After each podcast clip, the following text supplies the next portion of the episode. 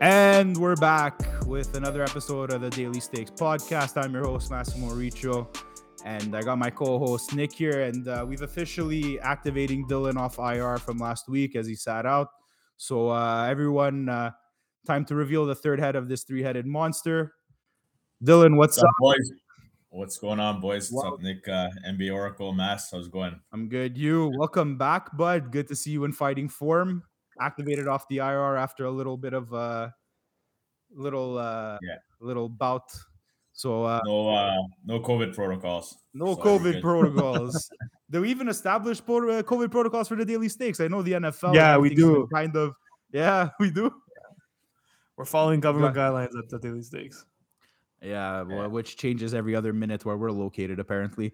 Uh, that's neither here or there. So, uh, guys, you know the drill. It's always the same stuff. We got the our news and notes of what's going on around the league. We got uh, a special segment today because obviously everyone kind of waits for this uh, throughout the year. If you're a big basketball fan, we got uh, Nick breaking down uh, the NBA Christmas Day, and we're calling it the NBA Christmas Day special. You should have put on a Santa hat or something to kind of get into the spirit here, Nick.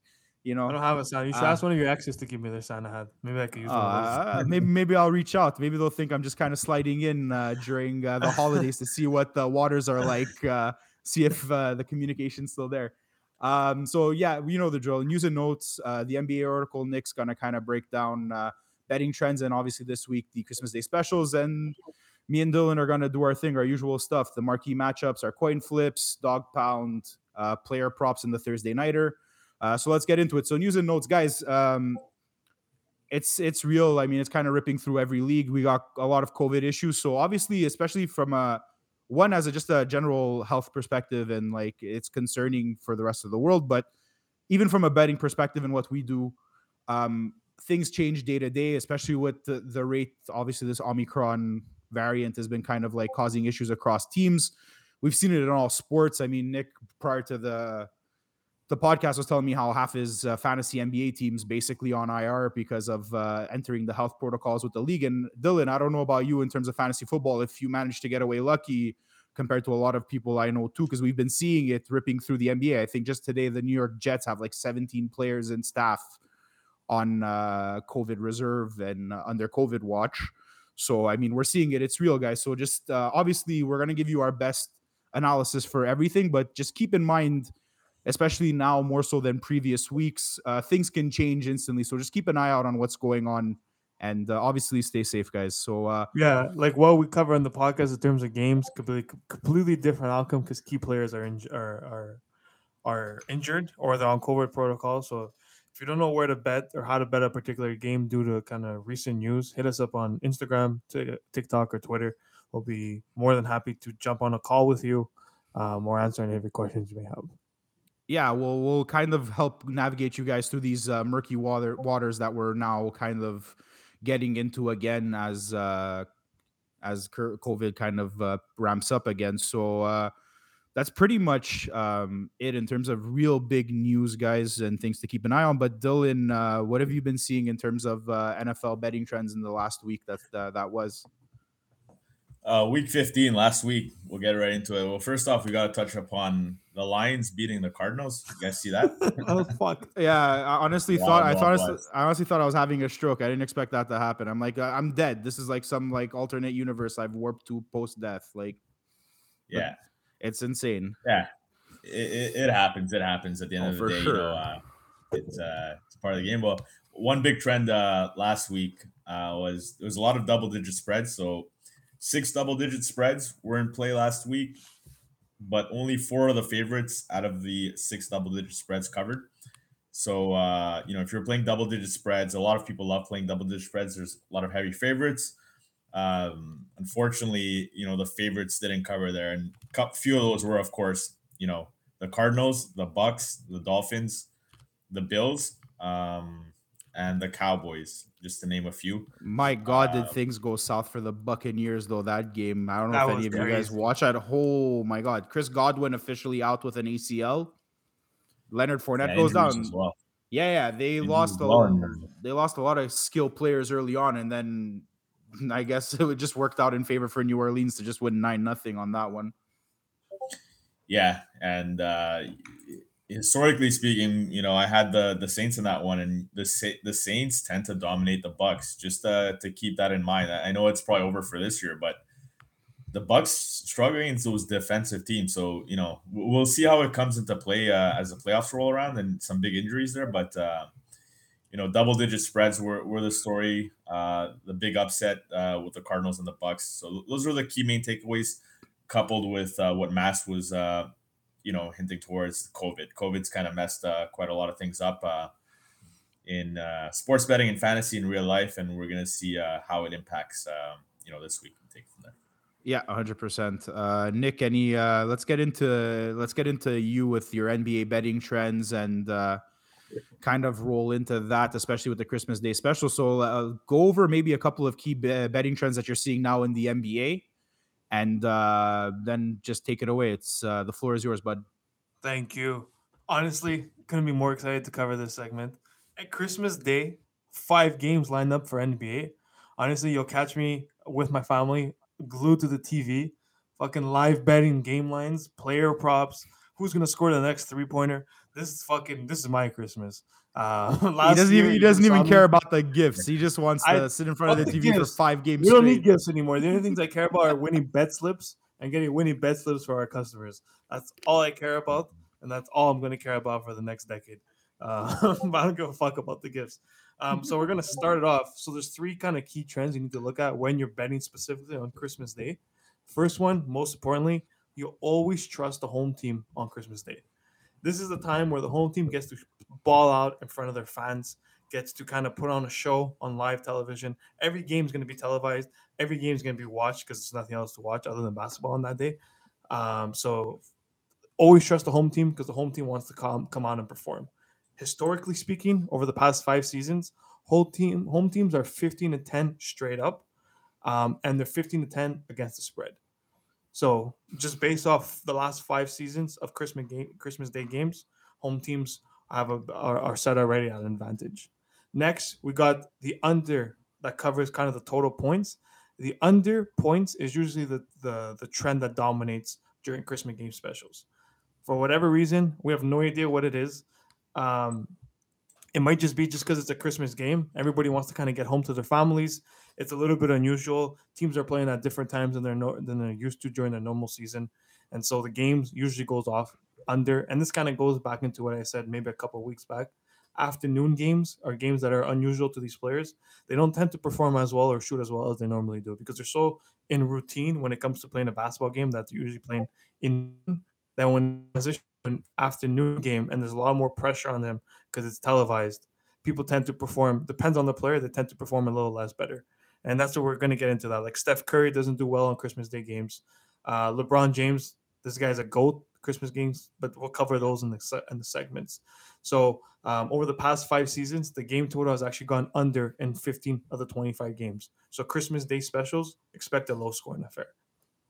And then finally, one thing you need to keep in mind is defending champions tend to struggle on Christmas Day games. And this is historical back all the way to 2008. Defending champions are six and seven straight up and four and nine against the spread. They either blow out the opposing team or they get destroyed. Let's take the Lakers last year, for example, against the Mavericks. They opened up a minus six and a half favorites. They ended up winning that game by 23 points. I think the Mavericks had some key injuries that kind of affected their performance. Um, but then let's take the 2019 Raptors. They won. Kawhi Leonard left the team. There was some key pieces that left the team. They played on Christmas Day, just given that they won the NBA championship.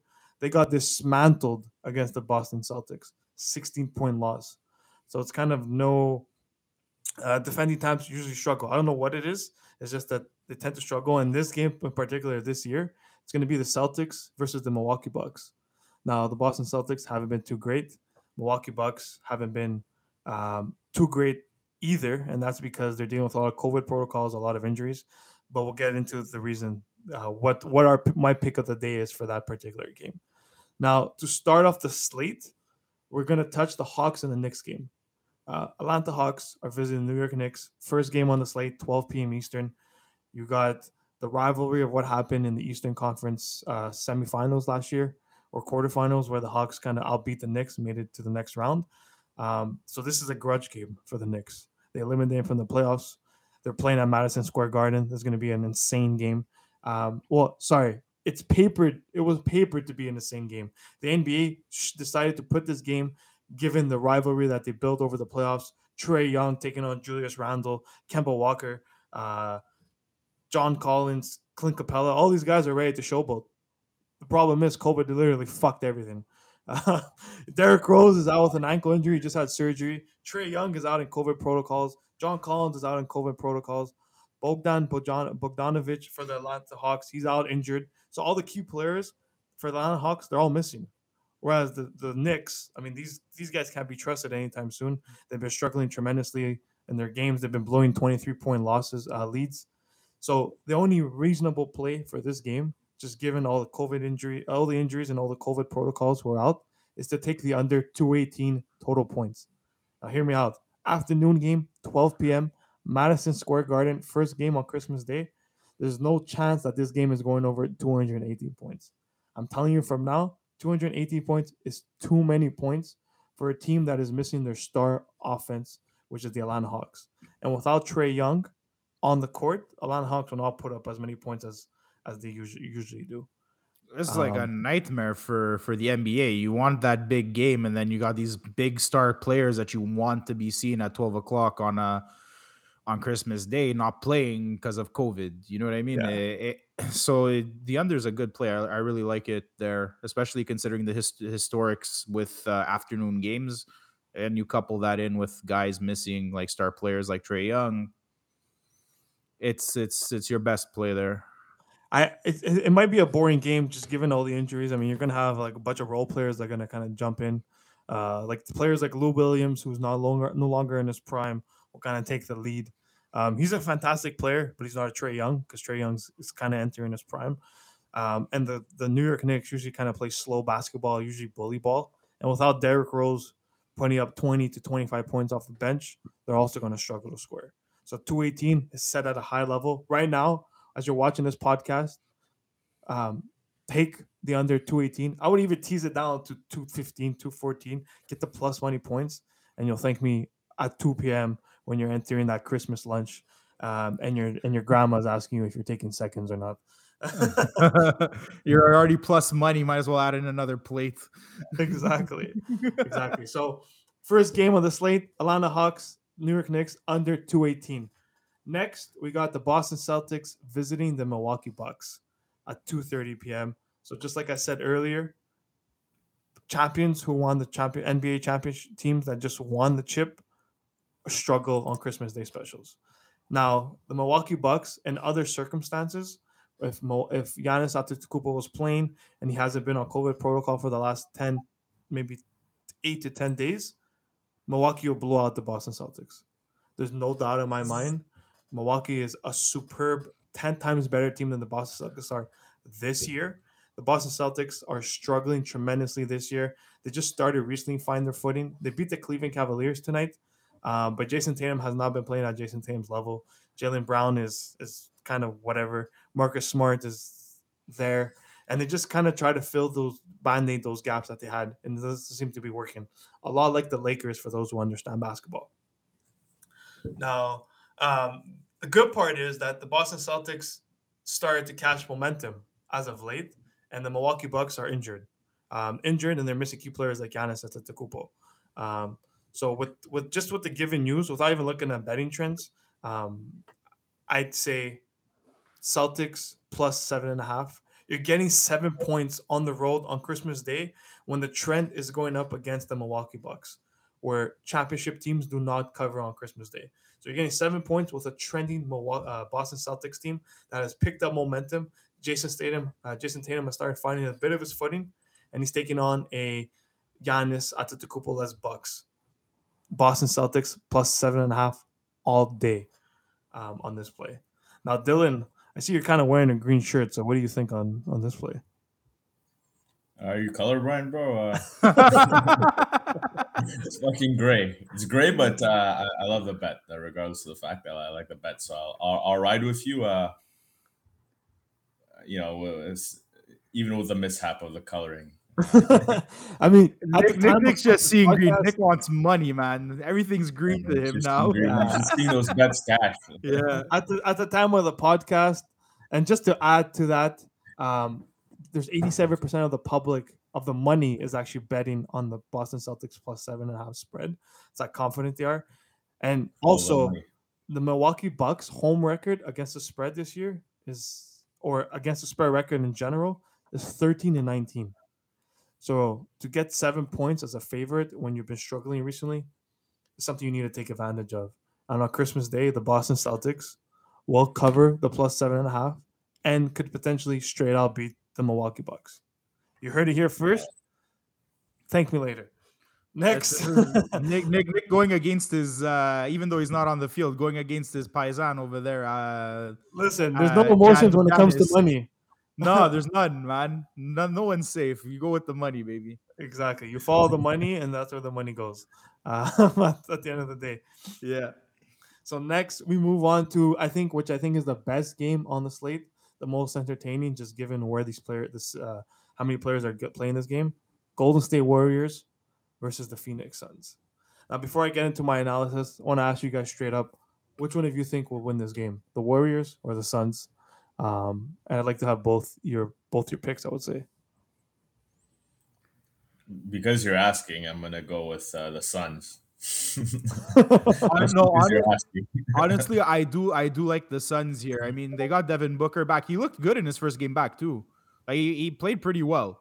So I mean, I think uh, were they playing tonight again? The trap question where you wanted us to say the Golden State Warriors, and you're like, no, it's actually the Suns. but you know what you're trying to do here. Yeah, no, Dylan knows me too well. Um, yeah, no, I'm going off basically what I know because I obviously follow the Suns for uh for fantasy purposes. So I do keep track, yeah. like in everything else. Like if there's like some sort of fantasy investment there, I'll watch those games. I like the way the Suns have been playing. So I'm gonna go with Phoenix Suns here against the Golden State Warriors, and especially that you said that Steph Curry struggles on Christmas Day. I'm liking this one. I think Devin Booker goes off. Agreed. I mean, the Phoenix Suns is completely healthy. They have their everybody on the on the roster. There's no one missing from that team. All their superstars are playing. Golden State Warriors, they're missing Andrew Wiggins and Jordan Poole. These guys are all in COVID protocol. Um, and Steph Curry has a history of not performing tremendously well in Christmas games. He he's played eight Christmas games and he hasn't surpassed 20 points in either of those games.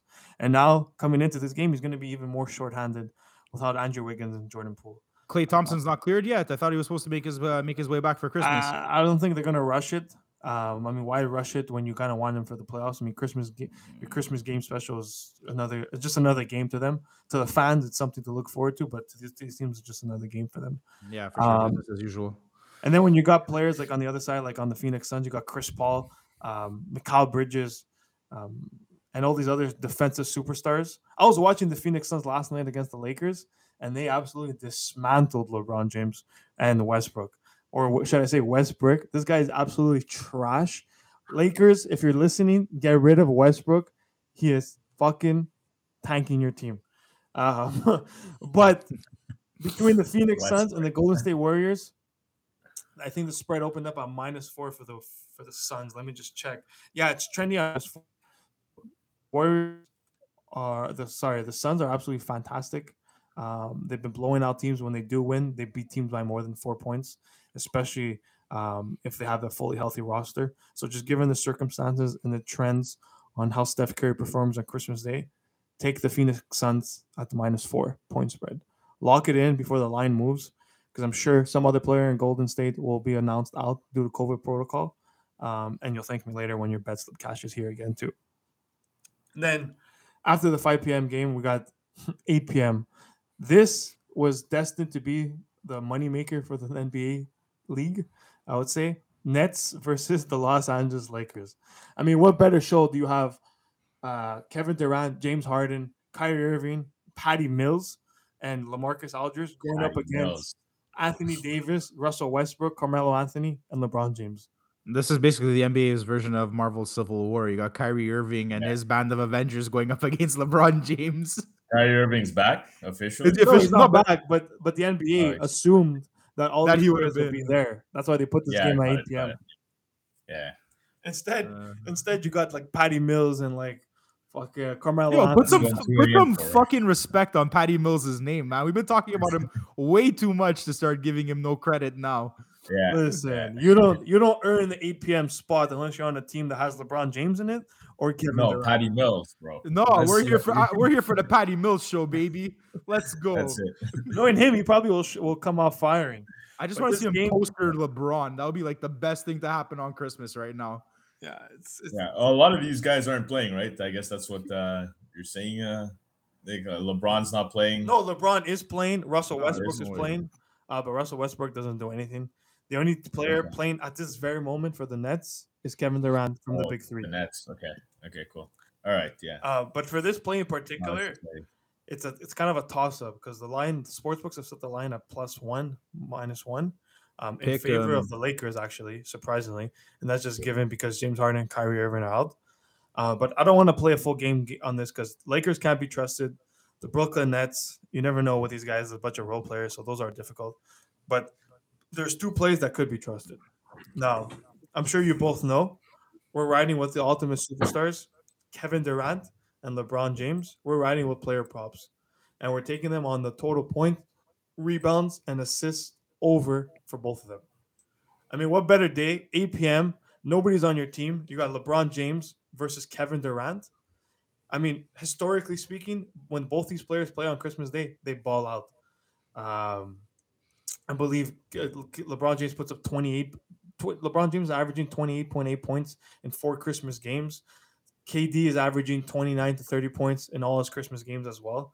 And just lately, Kevin Durant has been an absolute fucking monster. He has beat, he has surpassed uh, Nikola Jokic and Stephen Curry in the MVP race. He has put Brooklyn Nets on his back, putting up over 30 point games over his last eight games. It's been absolutely remarkable. Uh, why is James Harden out again? Is it because of COVID, COVID, protocol? COVID, COVID, protocols. He fucking loves his strip clubs, man. He for sure got him there. That yeah. guy, I, I'm not even counting it out. He was definitely at a strip club. Like every other time you see him in the news, probably caught. Yeah, yeah, yeah. He loves his strip clubs. He's got COVID. We know why. Everyone does. so the the books have set KD's total points, rebounds, and assists at 50.5, at least at this time right now. That's a big number, but Kevin Durant plays 46 minutes a game. Um, so you're kind of getting one point or one uh, possession every minute.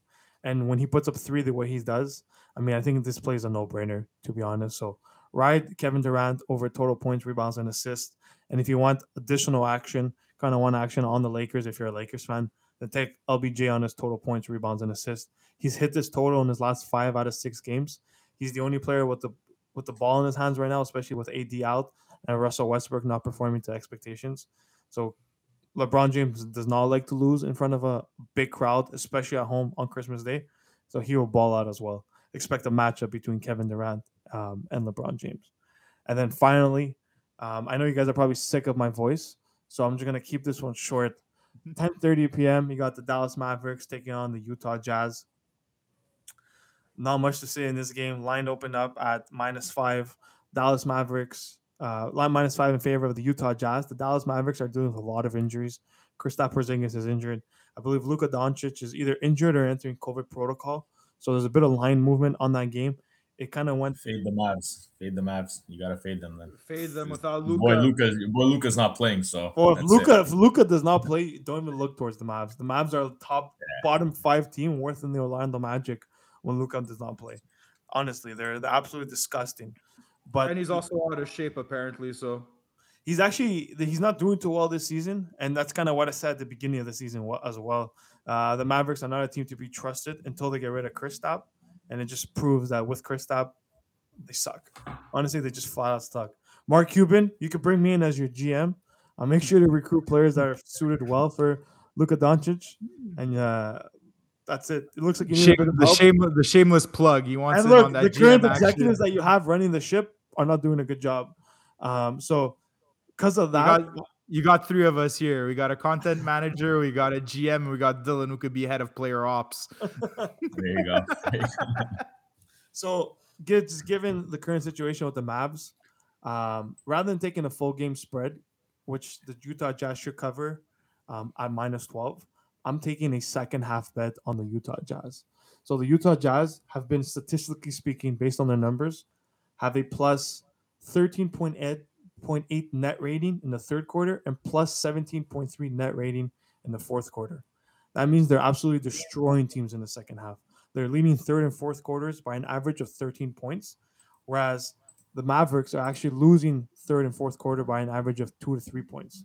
And I've been betting this way myself for the last three to four weeks, and I've made an absolute killing. It's because you take those differentials and you see who performs in what context and what quarter, and you just play it to your advantage. So in this context, take the Utah Jazz at play them up to minus eight second half um, spread. That means that the Utah Jazz will win the second half by more than eight points, and that includes the total between the qu- third quarter and the fourth quarter. If that's not available at the time you place your bet, take the Utah Jazz to cover both the third quarter and the fourth quarter. As long as it doesn't surpass the six point mark on the third quarter and the fourth quarter spread, play it and you'll thank me later. They will absolutely destroy these guys in the second half. And uh, that that's it for Christmas Day special, boys. Hope you guys learned a lot. If you're riding with any of the bets, hit me out, hit us up on Instagram at the Daily Stakes. Let us know on Twitter what you're riding with. If you decide to parlay these, I'm guaranteed gonna parlay these games all by myself and single bet them. We'll we'll put up we'll put up Nick's parlay across our social media so you guys can see what he's doing for Christmas Day. So we'll keep an eye out for that for sure.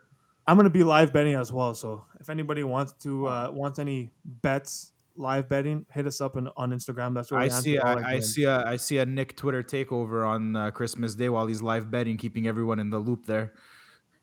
Yeah, our our fans have yet to see the little sparkle that goes in my eye when I start actually gambling. So you're gonna see it's gonna get entertaining on uh, on. You're gonna get get on the live stream. Yeah, honestly, uh, we'll get on the live with you. We'll watch you as you uh, you you go full tilt uh, on Christmas Day. Get it out. Yeah. All right, sounds good. We'll jump on the live stream and you'll see. We'll play some live player prop bets. Who's gonna make the next three? It's gonna be fucking wild. Yeah, I'm fucking excited. Let's fuck, yeah. let's fucking do it, boys.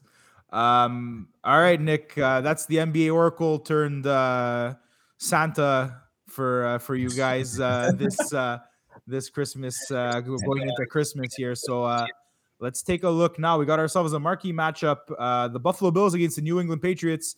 Um, the uh, the Bills are heading to Foxborough, but hoping it's uh, hoping the weather's not as bad as it was the last time these two teams met uh, in Buffalo, where uh, it was just absolutely disgusting to watch. But uh, I'm exp- it's going to be an exciting matchup. I mean, look, uh, last uh, last week the Bills beat the Carolina Panthers. They look like the Buffalo Bills of old. They're finally playing with a bit of a chip on their shoulder, playing with some urgency. Um, you take a look here, Josh Allen looking like his usual self. Uh, finally, they've established something in the run game uh, with Devin Singletary, so it's looking good. I mean, uh, this should be this should be pre- a prime game to keep an eye on, especially. Um, I know you guys aren't obviously uh, Colts fans, but uh, if you saw what uh, the Colts did to the New England Patriots in their first ever Saturday night game of the year, um, it was insane. I think my neighbors hate me the way I was kind of just yelling while everything was going yeah. down, especially after the the blocked punt for a touchdown. I probably got a couple noise complaints. I gotta go check out that. Uh, I heard you got a couple. Like a little girl a bit. Like you guys could fucking. You guys could have probably heard me for like the the last ten city blocks. Like I completely lost my shit. I went into that game. I think even the last podcast when we spoke about it, uh, I was surprised the Colts were the favorites, and I told you like I wouldn't have I would have expected them to maybe keep it close the the Pats maybe like I didn't expect the Colts to really dominate the way they did but um, let's take a look at some opening lines here because that's just kind of to kind of set it up with the Patriots kind of not looking so hot and uh, actually fun stat before we get into that uh, the Colts finally stopped uh, I think it was 99 straight games where the Pats have scored in the first half the Colts shut them out um, in the first half and ended that streak of 99 straight games of scoring within the first half. Um, opening lines, uh, Bills opened up at uh, minus five with the Pats at plus three. Uh, then the Bills got moved to plus two and a half and the Pats to minus two and a half as favorites. Uh, we got the over under set at 47 and a half, uh, moved to 43 and a half. And we got the money line with the Bills at plus 112, moved to plus 120, and the Pats at minus 132, moved to 135 um, kind of breaking it down a bit uh, a bit more there to kind of see where everything's kind of moving. Uh, Dylan, you want to kind of read where the bets are and uh, where the money's kind of moving for uh, the Bills and the the Bills and the Pats here for the the spread. Yeah, uh, let me take a look. I don't have it in front of me, but okay, I got it here. The spread. So looks like the Bills. Uh, the Patriots are getting 56% of the bets, 40 41% of the money. So not a huge difference there. And the Bills are getting 44% of the bets, but 60% of the money. So it looks like a lot of the money is going towards the Bills. Um, at a plus two and a half spread, it, it, it looks like it's going to be close. From a totals perspective, let me take a look here.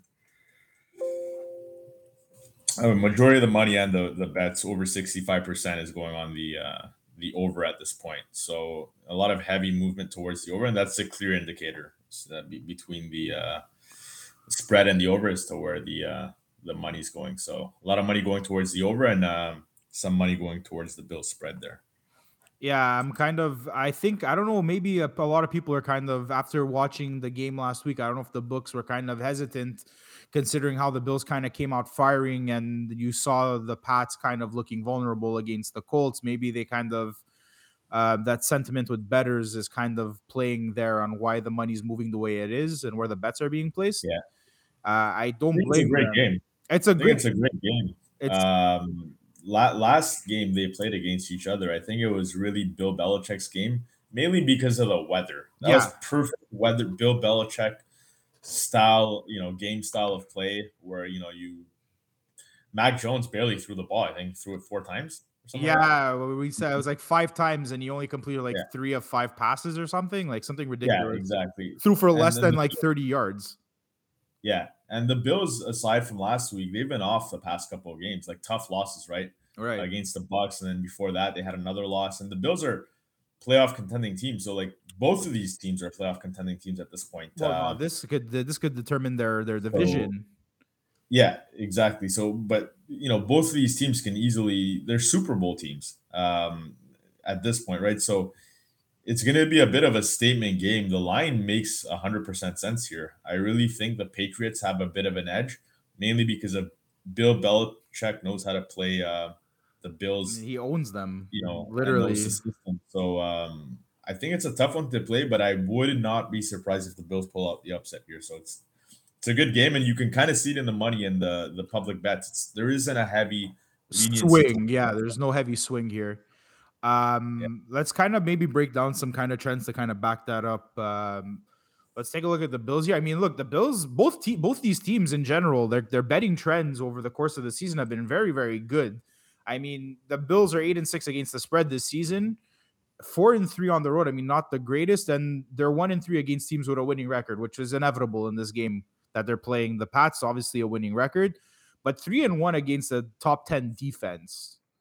So it's a kind of a mixed bag on the Bills here, but a lot of them seem to support them uh, when it comes to betting on the spread. They seem to be pretty good um, in general and overall. I mean, obviously, those kind of more exotic kind of stat like things like the one in three against teams with a winning record and against top 10 defenses or whatever are a bit more off the beaten path but if you take a look at a higher overview of that game in terms of their trends against the spread they're pretty solid in general um the over is a different story because we've also seen them lose by what was that game against uh what was it against the saints or was it jacksonville they lost to jacksonville in a shocking loss where I think it was like something like 10 or 14 nothing to Jacksonville or like 9 nothing. I can't remember.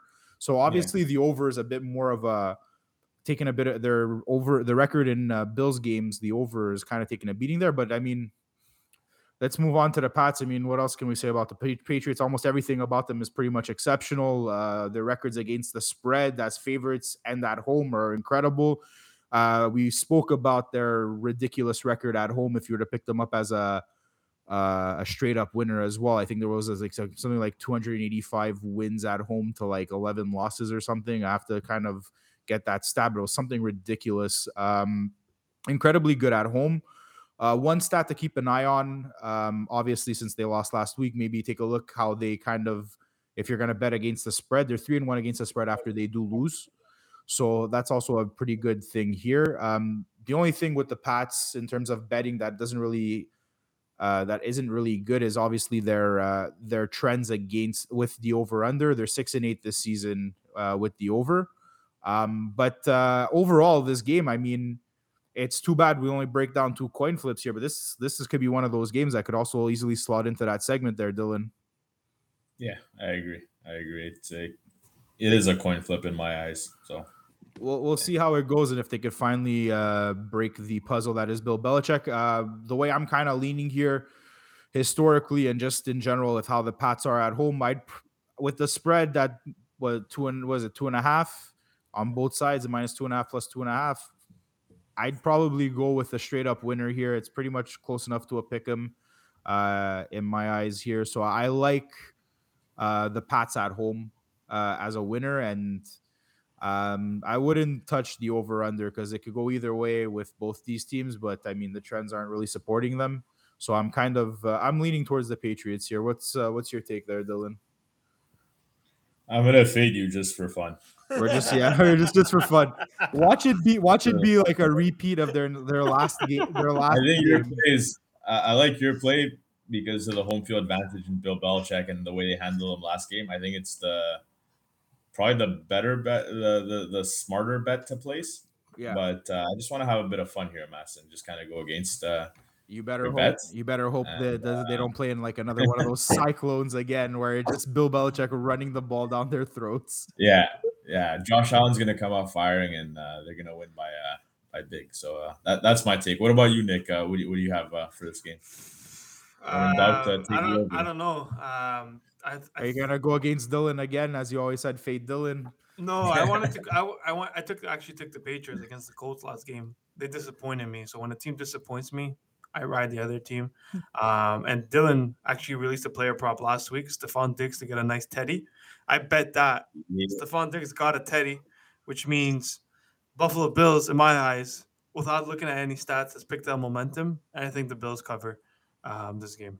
Maybe even one. Bills, Bills Mafia, baby. Fuck the Pats. Fuck Bills the Mafia. Pats. Bills Pats are washed. Uh, Bill Belichick, go get a new outfit. You fucking look like a, you look like a 14 year old girl that fucking uh, is wearing her eight year old clothes.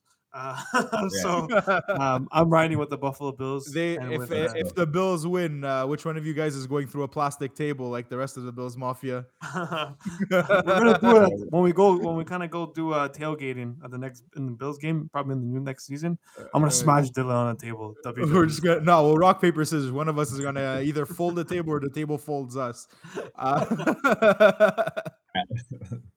All right. Uh, so that's the marquee matchup. Uh, you guys got our take there. Uh, let's move on to the coin flip.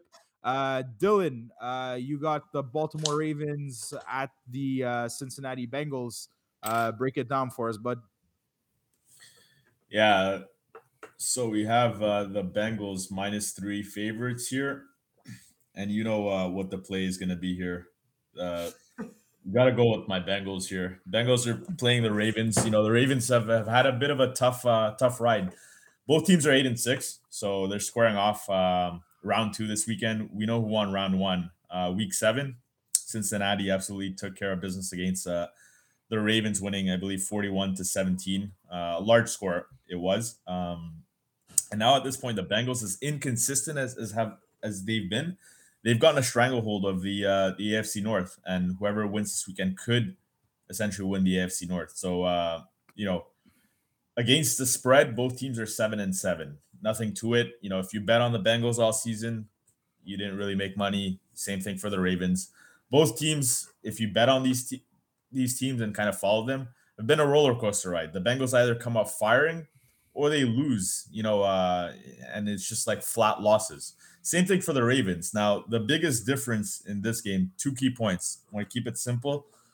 When it comes to the Ravens, the Ravens are absolutely plastered in terms of in the injuries, especially defensively. So that's going to be a big factor. While on the other hand, the Bengals, one of the teams that have not been as affected by COVID. So that's going to be a big beneficial factor for the Bengals. They haven't been as affected by COVID. And your boy Joe Burrow, the fucking goat, he said it himself. He's like, why haven't we been affected by COVID so much in Cincinnati? Because there isn't much to do in Cincinnati. Yeah, yeah. Oh, shit. Yo, I would love to see an NBA team in Cincinnati just to see James Harden find the strip club there to go go to. Yeah, yeah like straight up, like Cincinnati's not an exciting city. Yeah, there isn't much to do. So you know they have some great offensive firepower. We already know that. They've been a bit. Uh, they've been a bit slow there, though. Eh, the last few weeks. I mean, we've kind of seen it in yeah. in general. They took a W last week. Now, one of their I'm going to give it to them. One of their biggest, the one of the edge factors that they have this week is that they didn't get struck by COVID, and you got to take that in weeks like this. You got to take that as a, as a advantage, right? You know, you got your Tee Higgins, Tyler Boyd, Ja'Marr Chase, uh, Joe Mixon, Joe Burrow balling. I think, I think one of them got nominated to the uh, the Pro Bowl in their first. Uh, I think it was a T. Is it Tee Higgins uh, his first year in the NFL? Uh, no, not Tee Higgins. It's uh, not sure who it is. It's not Ja'Marr Chase. Ja'Marr Chase. Ja'Marr is the, Chase the is the rookie. Yeah. yeah, he got nom- He got uh, elected to the Pro Bowl team for the AFC in his first yeah, year. Yeah, I'm not surprised. Me the connection between uh, him and him and Joe Burrow goes back to LSU, so they've been really connected. Guy's and, been uh, electric for them. Yeah, and that's great. So you know that's that. The over unders uh, set at um, what is it here? Yeah, but not but not only that. Sorry to cut you off. Lamar Jackson, he's kind of nurturing an ankle injury, and there are. I, he didn't start. He didn't start last game. He didn't even start last game. They had Tyler Huntley. Exactly. Look, and I said it. I said it last yeah, time. Exactly. Um, yeah. I don't think. I don't think Lamar Jackson is an MVP quarterback. Um, I don't think he has. Well, it's more than just Lamar Jackson. It's more than just Lamar Jackson. I think you know, look, uh, he was an MVP a couple years ago. The whole playbook is based around him. Um, he's a good QB if you set the the the playbook around his style of uh his play, quarterbacking, yeah, a run heavy play and a lot of mixes. You can possibly win a Super Bowl, but in this matchup in itself is not going to matter much. Even if he plays, um, he's going to be limited to some extent. The overall under set at 45, I see that being reasonable just because you know there, there isn't um I don't know how many points uh the, the Ravens are going to be able to put up and you know the run heavy game that uh, the, the Bengals are going to be able to implement as well. So, no, but that being said, what was the you know, what was the over under out there again? Sorry, forty five. Ah, uh, I think it's a bit low. I mean, if you're going looking at last game with Tyler Huntley, I haven't seen Lamar Jackson have a two rushing down touch, uh, two rushing touchdown and two uh, throwing touchdown, uh, passing touchdown game like Tyler Huntley. I mean, they only lost to the Packers uh, by one point. I, I that's a little low I mean, Tyler Huntley's proving to be problematic. I, honestly, I think the better play here is take the fucking Bengals on the spread. Uh, Dylan Lev- never learns the greatest toxic relationship yeah. of all time. Dylan and the Cincinnati Bengals, man. Yeah, Dylan, you, think, you really think the Bengals are going to cover the Ravens? Hundred percent. You got you got to take them because of the fucking uh, COVID. COVID's their their right. edge right. COVID, now. healthy, the entire team's there. I'm bet I'm yeah. betting I'm betting and, Bengals and, minus three right after this podcast. You know, the thing about the Bengals is when you're most confident about the Bengals is when they're gonna let you down. So right now I'm feeling good about them, and that's just a recipe for um for a letdown. But you know what? You know they're gonna pull a Christmas miracle here and um, and let me down once again. So uh, we'll see what happens. But uh, I like the spread. You know, let's take Mass's point as well. The over looks like it could be under. I see it. I see it being a bit. I see why it's set at 45. I really think, um, you know, the, the Bengals. The way I see playing is the Bengals are going to get on top and then they're going to start running with high volume, uh, cut the clock down, and the the Ravens are just so injured. So it could it could very well go over. Personally, I like the the Bengals on the spread. I think it's it's a great play. Um, and uh, you know it's a close line, and we'll we'll see what comes out of it. Should be a great game uh, nonetheless, and it's going to be a big game for the AFC North, um, and you know some of the some of the players there. So uh, we'll keep an eye out and uh, lock lock and loaded. I'm thinking I'm thinking Bengals minus two and a half. I'm buying a point, but I'm smashing some money on it. So I'm gonna jump up and down when it cashes, um, and I'm gonna thank you later. Yeah. I'm going. For, I'm going with the the Bengals here too, solely for the fact that uh, Joe Burrow and uh, Joe Mixon both let me down in my uh, fantasy football quarterfinal, and I expect them to both put up 60 points combined now when it doesn't fucking matter. So, uh, I'm going Bengals here again. Uh, I'm going Bengals here against the spread uh, as well. It's I think the first time we've agreed across the board on on anything on this podcast for once. So Yeah, yeah, we're got a right. unanimous decision here. We're writing it, guys, into the sunset. Let's fuck. Yeah into the sunset and into Vegas with the next one, guys. Yeah. Here we got uh, the Denver Broncos uh, rolling into into Vegas uh, against the Raiders. Um, this one's essentially a, a pick 'em. I mean, the lines opened up at plus two and a half uh, for the Broncos and minus two and a half for the Raiders, and it's a it's they basically moved them to plus and minus one and a half.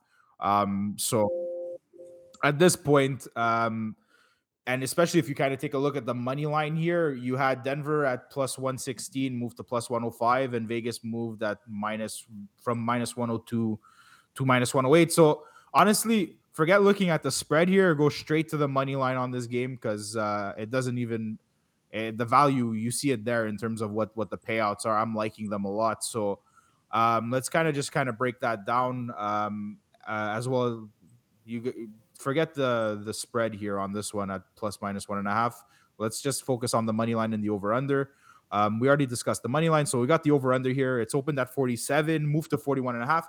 And I completely I completely understand because um, last game Denver lost Teddy Bridgewater to an injury. Um, and I think Drew Lock might be the one starting here because Teddy Bridgewater really got stretchered out. If there's anything we know about Drew Lock, we've never seen anything more inconsistent in terms of quarterback play. Um, so I could understand why the uh, the over under's been moved from a pure spectator and eye test kind of view here. Um, so 41 and a half though, like as much as we've been talking about it, it, it is very, very low for a spread in football.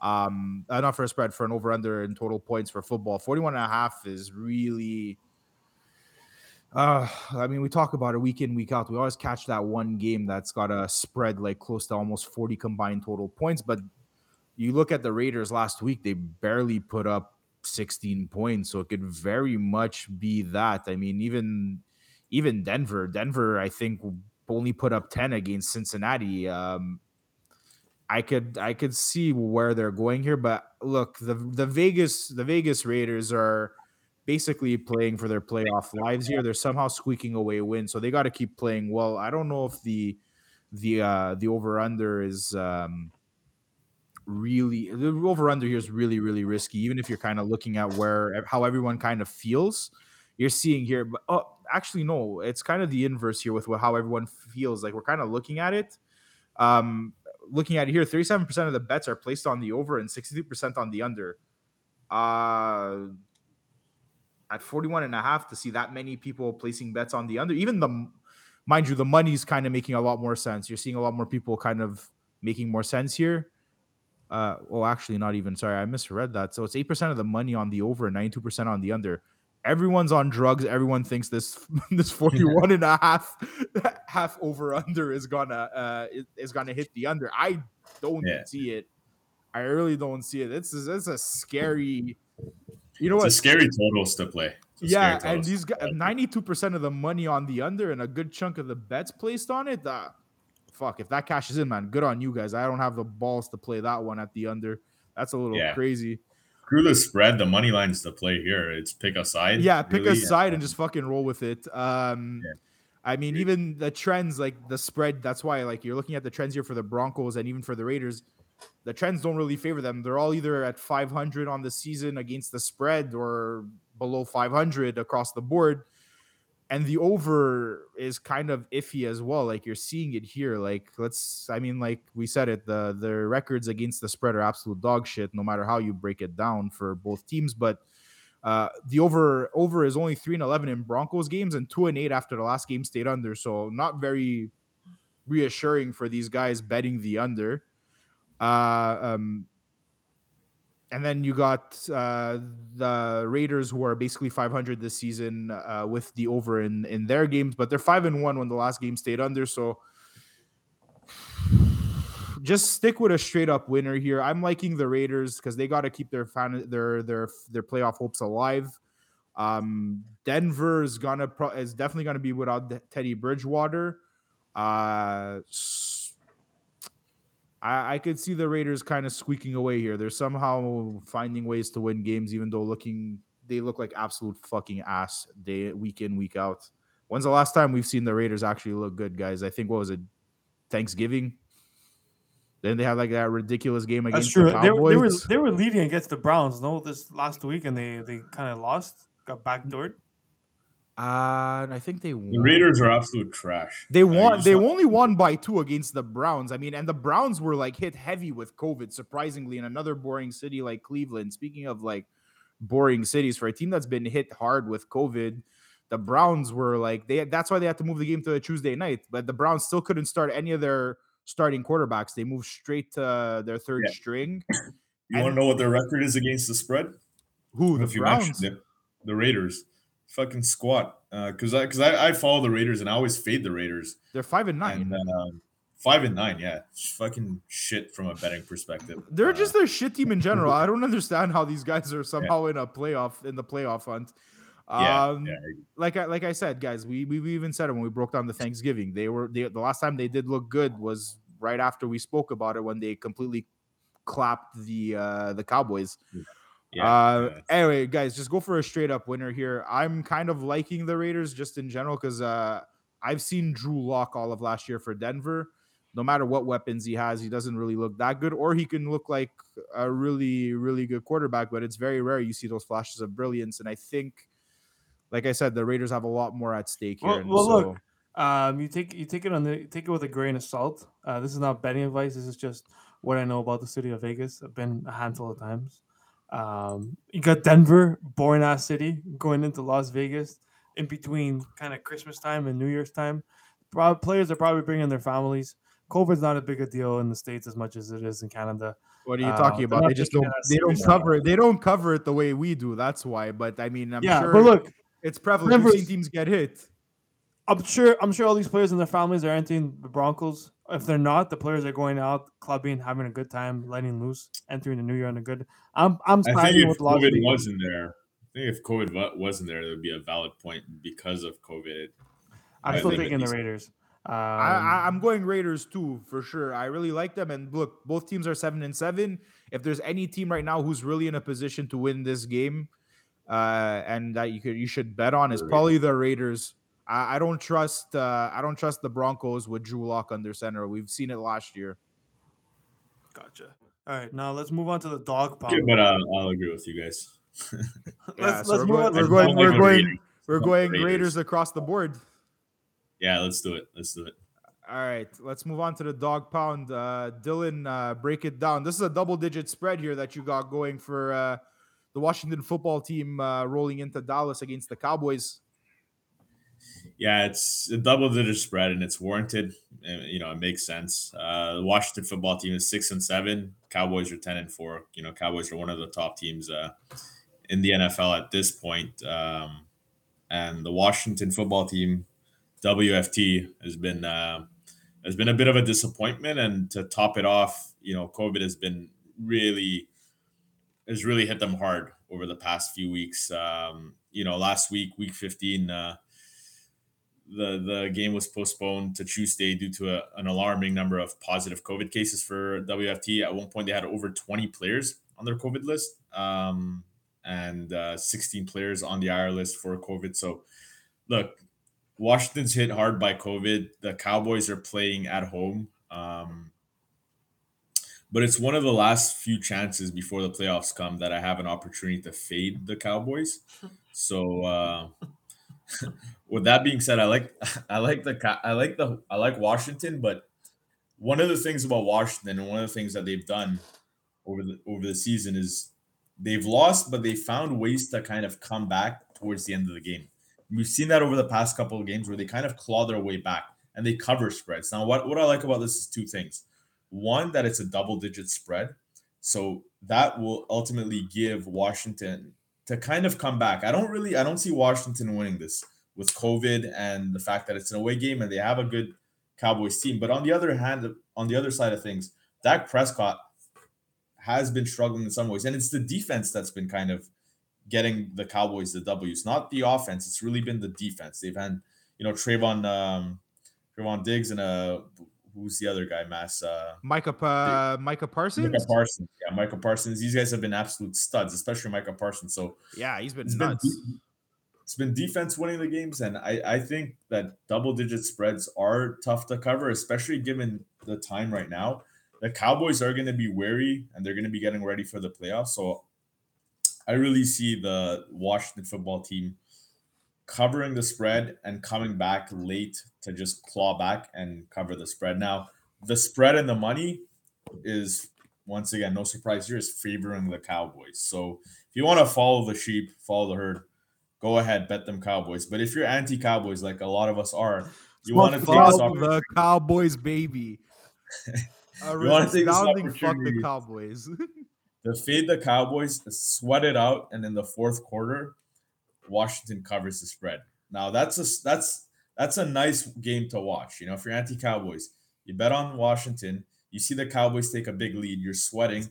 In the fourth quarter, Washington comes back and you cover the fucking spread. So that's the play to make. I like it, and because it's double digits, it makes it even more enticing. Mm-hmm. So with that, let's uh let's ride with WFT. You know, and Dylan's gonna be sweating throughout garbage time, hoping for those like random yeah. meaningless touchdowns just to get them within 11 points. We'll, we'll yeah, what what what better way to spend your Sunday, right? Uh, you sweat off you sweat off all that food from Christmas uh, from Christmas just sweating watching the, the Washington football team well, try to cover during yeah. garbage time. Talking about that's garbage, it. the next game that you're covering, Mass, that's absolute oh, garbage. Jesus Christ. No, if you could if there was ever anything that could possibly embody this visually for the uh the for this dog pound pick. Hold on, I could sh- I could screen share here. I got the perfect GIF, flaming dumpster fire race GIF. Yeah, no. If there's any if there's anything that could encompass this uh this uh the feeling of this thing right here, this right here. Hold on, I'm gonna screen share you guys. You're gonna have a good laugh. Uh, hold on. How do I how do I screen share here? Anyway, it's literally um that meme where you see like that dumpster fire that's on fire just kind of floating down a river or like a flood. Like you know what I'm talking about? This yeah, is exactly yeah. what it is. These two teams are basically racing away down down a river on fire. They're just two absolute garbage teams. Um, but you know what? I'm liking the way the Jags have been playing post. Wait, wait, before Meyer. you get into it, I'm sure people haven't been able to guess what game you're talking about because you just. Oh, here it is, right at the bottom of the screen. Just looking at it makes me want to gag. Uh, this is the perfect. This is the perfect game if you literally wanna. Uh, I don't even, waste your time. Waste your time. Yeah, waste your time. But you know what? I mean, look. Um, let me let me kind of justify this pick here a little bit. I it, it the Jacksonville Jaguars have kind of looked better without Urban Meyer, as much as that team's been really bad. Um, and guys, it's it's the fucking New York Jets. Everyone's thinking like they don't have, they're not having that fairy tale we were talking about with Mike White anymore. It's back to right. Uh, was it Wilson, Zach Wilson under center? Guys, I'm I'm really not worried. Uh, especially now, I'm gonna kind of break that down a bit later because I got I got a Jag- Jaguars player on this one uh, in terms of a player prop, but I'll explain that a bit later. But look, guys, uh, a lot of the money is pretty much on the Jags though to actually win against this against the spread. So let's take a look. I mean, look, the opening lines they're Jags at plus one underdog, and they opened at plus 104 and moved to straight up plus 100. So whatever dollar you put in there, you're getting back uh, uh, the the equivalent. So I mean, there's 34% of the bets on Jacksonville against the spread here, but 88% of the money is on them.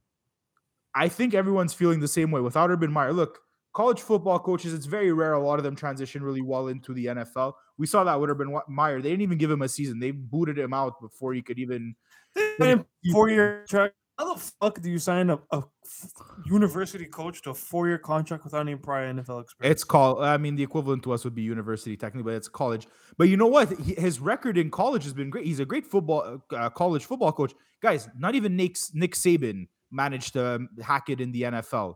And Nick Saban's working wonders at Alabama. Yeah, these yeah, this guy. Yeah. yeah, though, but like not for anything. That program is reliant on Nick Saban. Like, say what you will, sometimes it just doesn't translate. You could have a coach like Nick. Saban who who does incredible things, has a great program. You got you see it in every year at the NFL draft, just the prospects that just come out of Alabama what this guy yeah, is feeding the into dynamic the is completely different. The yeah, dynamic is completely different. hundred percent. So Urban Meyer, look, they gave it a shot. What did they have to lose? Obviously, management in general in Jacksonville is absolute fucking dog shit. Um, but look, it didn't work. And uh, the, the, guys that are in there now, I'm liking the new coaches. They're they're getting the ball to the players that matter. Um, I'll break it down a bit later, but same thing here with with the money line. Look, 30% of the bets are have the Jags as straight up winners, but 59% of the money. The money is talking here. I really like this one too. As much as it it pains you to want to put money on Jacksonville. I mean, look, guys, we didn't expect them to beat the Bills either, but anything can happen. It's the fucking Jets. It's the it's literally it's a clown fight right now. It's Jacksonville versus the New York Jets. I got my money on Jacksonville here. I like them as an underdog pick. Uh, go with a straight up winner because I like again a plus one minus one spread here is very it's a pick 'em again. So just go with a straight up winner. The value's there. I pick the Jaguars. I really like this one. The Jets are just really bad um, in general. Uh, and if I'll explain a bit more in the player prop to kind of touch in on this, but I mean, look, it doesn't look sexy. I think this can make you money. Go Jaguars. I think this one's a lock. Just go straight up Jaguars here, guys. Let's go. Let's I'm, go. I'm rolling with you. Yeah, I'm going with this one. So uh, let's uh, head into the prop me up segment. Uh, Dylan, I'm already seeing your little homer pick here. Break it down. Yeah, Van, Van Jefferson, uh, Rams fan here, so we got we got to go with a little Rams player prop here, especially uh, how they've been uh, performing over the past couple of games. They're getting playoff ready, so uh, with playoff ready comes uh, you know a lot of the spotlight after last week has gone to the guy who has the most uh, receiving yards in the league and most receptions, I believe, at this point. and it's Cooper Kupp. Cooper Kupp for MVP. Record. He's broken the record uh, for the single most uh, receptions uh, in the league now. MVP, I think he should be, but the way the NFL works is that it's QBs that uh, get the NF- MVP. I think right now the up and runners are Tom Brady and Aaron Rodgers. Uh, for for the MVP race. No so, respect for other skill players. No respect for yeah. Cooper Kupp at wide receiver. Jonathan Taylor in Indianapolis. Jonathan Taylor. Guy's yeah. been insane. Taylor, he's, Cooper Kupp. He's got four 170 yard rushing yard games. Yeah. Not in the MVP yeah, conversation. these guys definitely deserve a lot of uh, praise as well. And I think Cooper Kupp is an MVP in my books. Uh, uh, you know, from uh, and you're an MVP. Fan, you're an MVP in my heart. Yeah, that's that's great, man. Uh, Nick getting sentimental, but uh, does that this pay player props about uh, this player props about Van Jefferson? I feel like a lot of the attention's towards Cooper Kupp, and when Cooper Kupp is quiet, which I feel like he's going to be maybe a little bit this game, or when there's a lot of attention on um, Cooper Kupp, especially after the past few weeks and how he's been operating, Van Jefferson has stepped up and he's really been slotted in really well for for um, Robert Woods. So I see Van Jefferson getting a nice tutty here uh, under the radar. He didn't get a tutty last week, but the three games prior, he got a touchdown every single game. So I think he's going to get a nice little touchdown. You know, he's going to a, little bit under the radar after last week, and I think it's going to be a good spot for uh, for Van Jefferson against the Minnesota Vikings. Um, who've been, a, who've been awful as well. I watched that last yeah. game too. Terrible team. Yeah, um, and it should um, come in as at plus money too. The lines aren't out yet, but I see it coming out as, as you know plus 105, plus 120. Great value. So, 100, 100, 100%. I, I agree. I like it. And you know what? You've been seeing the coach kind of putting some faith in Van Jefferson. You've been seeing those like wholesome clips where he's like thanking um who's your coach again, Dylan? What's his name? Sean McVay. Yeah, you're starting to see those moments between him and Sean McVay. He's like, yo, like, thanks for trusting me. He's been putting trust in a lot of his receivers and players. So I like Van Jefferson here. Uh, it's a really good one. Um, let's kind of touch back to my dumpster fire underdog pick. Um, my player prop ties in directly with that one. Uh, I got James Robinson over uh, 0.5 rushing touchdowns. And just going back um, to that breakdown for the underdog, um, in in James James Robinson's first game without Urban Meyer um, as a coach, he had a 21 total touches on the ball, so 18 total rushing attempts and like three receiving, uh, three receiving targets. And last game he got it. He got 18 total rushing attempts for 75 yards and a score. So already that's a very very good sign because the volume's going to be back up because you're starting to see them wanting to get the ball to James Robinson and like everything else, the more volume you get, the more likely you are to get your touchdowns, hit your yards. So they're getting the ball into his hands, and he's been a real big factor um, for the Jaguars. I feel like they do a lot better when he does get the ball a lot more instead of keeping the ball in Trevor Lawrence's hands, especially that he's a rookie. And obviously, the game planning by Urban Meyer doesn't really help him at that point. But also they're going against the Jets, and the Jets defense have allowed a league worst 25 rushing touchdowns from scrimmage to running backs. So I could see him having a multi touchdown game if you really want to get sexy with this one. Maybe go at one, see if you could get a, a book that's got you at uh, over one and a half t- rushing touchdowns. But uh, I could definitely see him getting one here. I like him at one rushing touchdown, especially against the the league worst Jets against running backs and the volumes there without Urban Meyers because he's too busy. Uh, I don't know, maybe getting lap dances from other uh, young girls at some bar now that he's uh, officially been fired uh, from the Jacksonville Jaguars. Um, so yeah, and, and, I like that. I back that up because with volume, like with everything else, once you get the volume, you're most likely to get the points. hundred percent to get the touchdowns. Um, and as a rushing, uh, as a running back, and I guess the red zone, going up against the worst league uh, defensive team the worst, against yeah. rushing touchdowns. I mean, I think this one's kind of makes a lot of sense from a, a betting perspective, and I do see a lot of value in it. hundred percent. Like yeah, like you you see it in basketball too, Nick. The more these guys have the ball in their hands, the more likely you're gonna get those points and to put up those stats. Uh, the next one I got is also pretty. Uh, I like this one as well. Uh, we got, I got Jimmy Gucci uh, over one and a half passing touchdowns. Uh, he's averaging about one and a half passing TDs over his last four games. Um, the the Titans have been giving up at least one passing touchdown per game, and the, the Titans haven't been looking very good either. Um, if we go look at their last game, um, they lost 19 to 13 to the tree stump that is Ben Roethlisberger and uh, the and uh, Chase Claypool dancing around over there. You got your the tree stump and the TikTok star uh, come uniting yeah. to take down the Tennessee Titans. Um, so you know what? I, I like this one. I think he played really well against the. Uh, they he played really well last week against the um, the Atlanta Falcons. He got 235 yards plus a touchdown as well. So you know, I'm I'm going with this one. I'm running with this one as well. Uh, I think Jimmy Gucci makes your parlays looking look real Gucci and cash in. Um, let's go with uh, Garoppolo over one and a half passing touchdowns. Maybe you cash in on a big one. Actually, speaking of big cash ins, Dylan, did we solve that problem with Bet 365, 365 or am I going to have to go knocking on their doors where they they they stiffed you on that uh, weird Dylan stat? is the ultimate parlay yeah, goat. They solved it. They solved it. It was an issue across the board for a lot of people, so it wasn't just my mm-hmm. account, but it was a nice little same game parlay. Uh, how many? How yeah, many? How many? How many legs were in that? Nine. Yeah, he had some ridiculous stat, uh, like ridiculous picks there.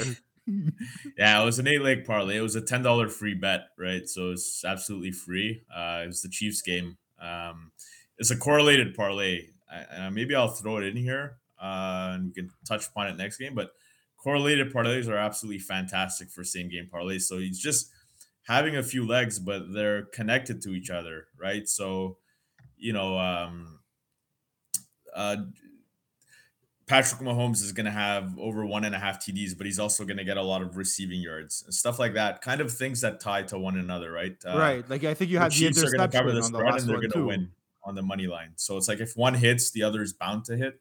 So that that's a great way to pay, play your same game parlays. And I, I placed a ten dollar bet, you know, one um, a three point three point two k uh winner. So we got to we got to take three point two k is that why yeah, you gotta the, the, the, the, daily stakes Christmas dinner is on Dylan, guys. It's yeah, official. We use the daily stakes analytics here, so you know you better. uh You guys, you see it. You have you yeah, see it with our own people. Dylan cashed in on three point two there on a quarter. Ten, imagine this: ten dollar free bet. By the end of the night, you're three thousand dollars richer. Um, and that's just based yes. off essentially zero dollars. Literally, yeah, yeah you're playing, you're playing with house money. It was risk free. You, can't, you yeah. can't get any more house money. That's what the daily stakes does to you. Uh, yeah, we're working on something did, for you guys. The story is what they did is they um they said one of the legs of the parlay didn't hit. Where uh was it uh Patrick Mahomes getting an interception? And like he didn't get an interception, and then we had to reach out to to Bet three sixty five, and they finally cashed out. So instead of using Bet three sixty five, use Betway. Yeah, for, guys. for our Canadian users. Um, we we have a sign up link uh, on our website, or you can just send us a message and We'll point you in the right match your bet. Just uh, just to throw that in there. It's uh, it's a great platform to use and uh, it's available to our Canadian users. 100%. Yeah. All right. And they won't give you a hard time and try to fuck you yeah. out of your money the way the, that 365 tried to do our boy Dylan dirty. Yeah. Um, let's move into the last segment here, boys. We're at the home stretch. Uh, we got the Thursday night football game. Uh, perfect way to lead into uh, lead into it after my player prop here. We got the San Francisco 49ers rolling into Music City, Tennessee. Um, let's uh, let's take a look at some opening lines here. Um, they opened up at minus two and plus two. Uh, so San Francisco at minus two and the Titans at plus two. And they moved them to minus three for San Fran and plus three. Uh, the over under was at 46 and a half, moved to 44 total points. And the money line, I don't see a lot of value here, but I mean, look, uh, San Fran opened up at minus 104 and they got moved to minus 155. And you got the Titans opening at plus 112, move to plus 152. Uh, Dylan, uh, you could take a look here, break it down. I mean, we're seeing where the bets are kind of being placed across the board. Uh, the money, on the other hand, kind of moves a bit funny in certain uh, in certain areas here. So uh, break it down for us, bud. Yeah, so it looks like about sixty percent of the bets are on uh, on San Fran, 40 percent of bets on the Titans. Uh, but and San Fran is getting a majority of the money. Uh, no, it looks like a majority of the money is going on the the Titans. Fifty five percent of the money is going on the Titans. Not a big spread, but it looks like San Fran has the edge on public bets. The money's slightly leaning towards the Titans. No big tell there. Um, from the over under perspective, a big chunk of the money's going on the over. So the over under set at 46 and a half. Got 75% of the bets on the over, 25% of the bets on the under. Um, from a money perspective, though, another difference about 65% of the money on the under.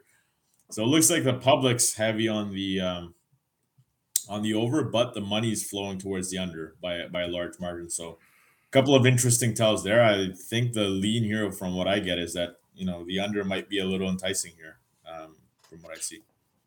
I could see it happening, but I mean, considering how the uh, the Niners kind of came out gunning uh, last week against Atlanta, and they seem to be getting their groove, and they're kind of using Deebo Samuel kind of like a Cordarrelle Patterson kind of vibe, where yep. they kind of get him running from the running, running, uh, having rushing touches on the ball, and also uh, getting some carries on the ball as well as receiving out the backfield and kind of playing as a wide receiver as well.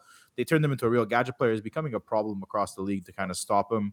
Um, I'm liking it. Uh, I mean, the Titans, on the other hand, they've been kind of sliding and they're kind of in a bad position here uh, in terms of uh, the playoff hunt because I think depending what happens this week, I, and I think the Colts might actually end up winning our div- like winning the division in the AFC South, uh, depending how the schedule. Yeah, the thing is, I don't know if it'll happen this week. I'm assuming assuming the 49ers actually uh, beat the Titans right now. Um, it looks it looks good, but the Colts are going up against Arizona. So, but then again, after we saw what happened with Arizona last week against Detroit, anything can happen. Who knows? So uh, I'm liking uh, I'm liking what's going on here. It's a bit iffy, but uh, we're gonna kind of help guide you guys uh, through these uh, through this one. So let's kind of take we're gonna take a look at the trends here. I mean, against the spread, the 49ers are pretty much 500 uh, this season. They're seven and seven against the spread and six and six against the spread as favorites. They're four and three against the spread on the road, but I mean, whatever. And then the over under, they're pretty much 500 across the board. Uh, they're seven and seven this season, and three and three after the last game. Last game stayed under. The Titans. I'm sorry, what? I just have to jump in here because I think that was fucking hilarious. What? Uh, you're like, you're like, they're seven and seven, and three and three, and they're like, whatever. then you just moved on. No, but it is whatever. They're not. It doesn't stand out here. It's like you're fucking 500. No one cares about you being 500. You know what I well, mean? Well, I mean, yeah. fans care about you being 500. No, I sports know, bettors but the don't give bettors, a fuck yeah, about you. No, but that's the thing is like I, you we kind of want to help give them that analysis, but I mean, like, look, it's not wow to kind of bet the over here. They're seven and seven. It's it's yeah. not it's not reassuring. And even at that, even telling. yeah, it's not telling. And even against the spread here, they're seven and seven and six and six as favorites. Like they're seven and seven this season, six and six as favorites. Okay, fine. They're above 500 on the road, Nick. Like here, they're they're there. You want a bit more enthusiasm? They're four and three against the spread on the road. You know, the one stat yeah. that's not 500. Uh, surprisingly though, I mean, if we kind of take a look at some trends for the Titans, they're they're a hell of a lot better, even though the team's been absolute dog shit as of late. Um, they're eight and six against the spread this season. Um, five and two against the spread as underdogs, four and three against the spread at home. See, Nick, you you see this? You see what I'm listening? You see as I'm saying them right now? It's not seven and seven. It's not three and three. They're eight and six, five and two. Listen, um, this, this shit doesn't, make, doesn't mean anything to me. Um, no, no, I mean, you just straight basketball, man. Forget the Titans. Um, I liked what you said about Jimmy Garoppolo getting over one and a half passing touchdowns. That to me is, is enough value on that bet. And because of that success, I, I think the 49ers will cover this game. Well, um, guys, here here we go. Going back to what Dylan was explaining to us about correlated parlays. Throw in Jimmy Garoppolo and take uh, the 49ers as a straight up winner. That's my play. I think there I'm, we gonna, go. I'm gonna parlay we, we, we, we, gave we gave a, a, lesson on correlated parlays in here. We're showing you how to apply it. we're we're we're, yeah. we're, we're, teaching you guys. We'll teach us. Uh, we're gonna teach you guys on how Take, to uh, throw in uh, Derrick Henry on the uh, rushing yards as well. Is he back? No, no, yeah. no I mean, he broke his foot. There's no chance he can be back. No, it, it, I don't even think the, the, fall of Derrick Henry and the rise of Jonathan Taylor, and the oh, rise of the oh Colts God. and the fall yeah. of the Titans. Basic, basically, what's happening right now, and it's crazy. Yeah. And you know what? The worst part is everyone's like, "Oh, like they'll get Derrick Henry back for the playoffs." Doesn't even look like they're about to make the playoffs right now, depending what happens these last three games. So, yeah. uh yeah, guys, uh, I'm going towards the I'm going towards uh, Jimmy Gucci and the 49ers. Um, I as much as I said like, oh wow, they're 500 across the board. As uh, on the money line, if you're gonna kind of add it to a, another parlay to kind of give it some juice, I, I like the 49ers here to win straight up. Um, also because fuck Tennessee, um, AFC South rivals. I don't want to see them win. Uh, and guys, uh, name me a guy with a better nickname than Jimmy Gucci. you know, so uh, what's your where are you going here, Nick? You're going for San Francisco.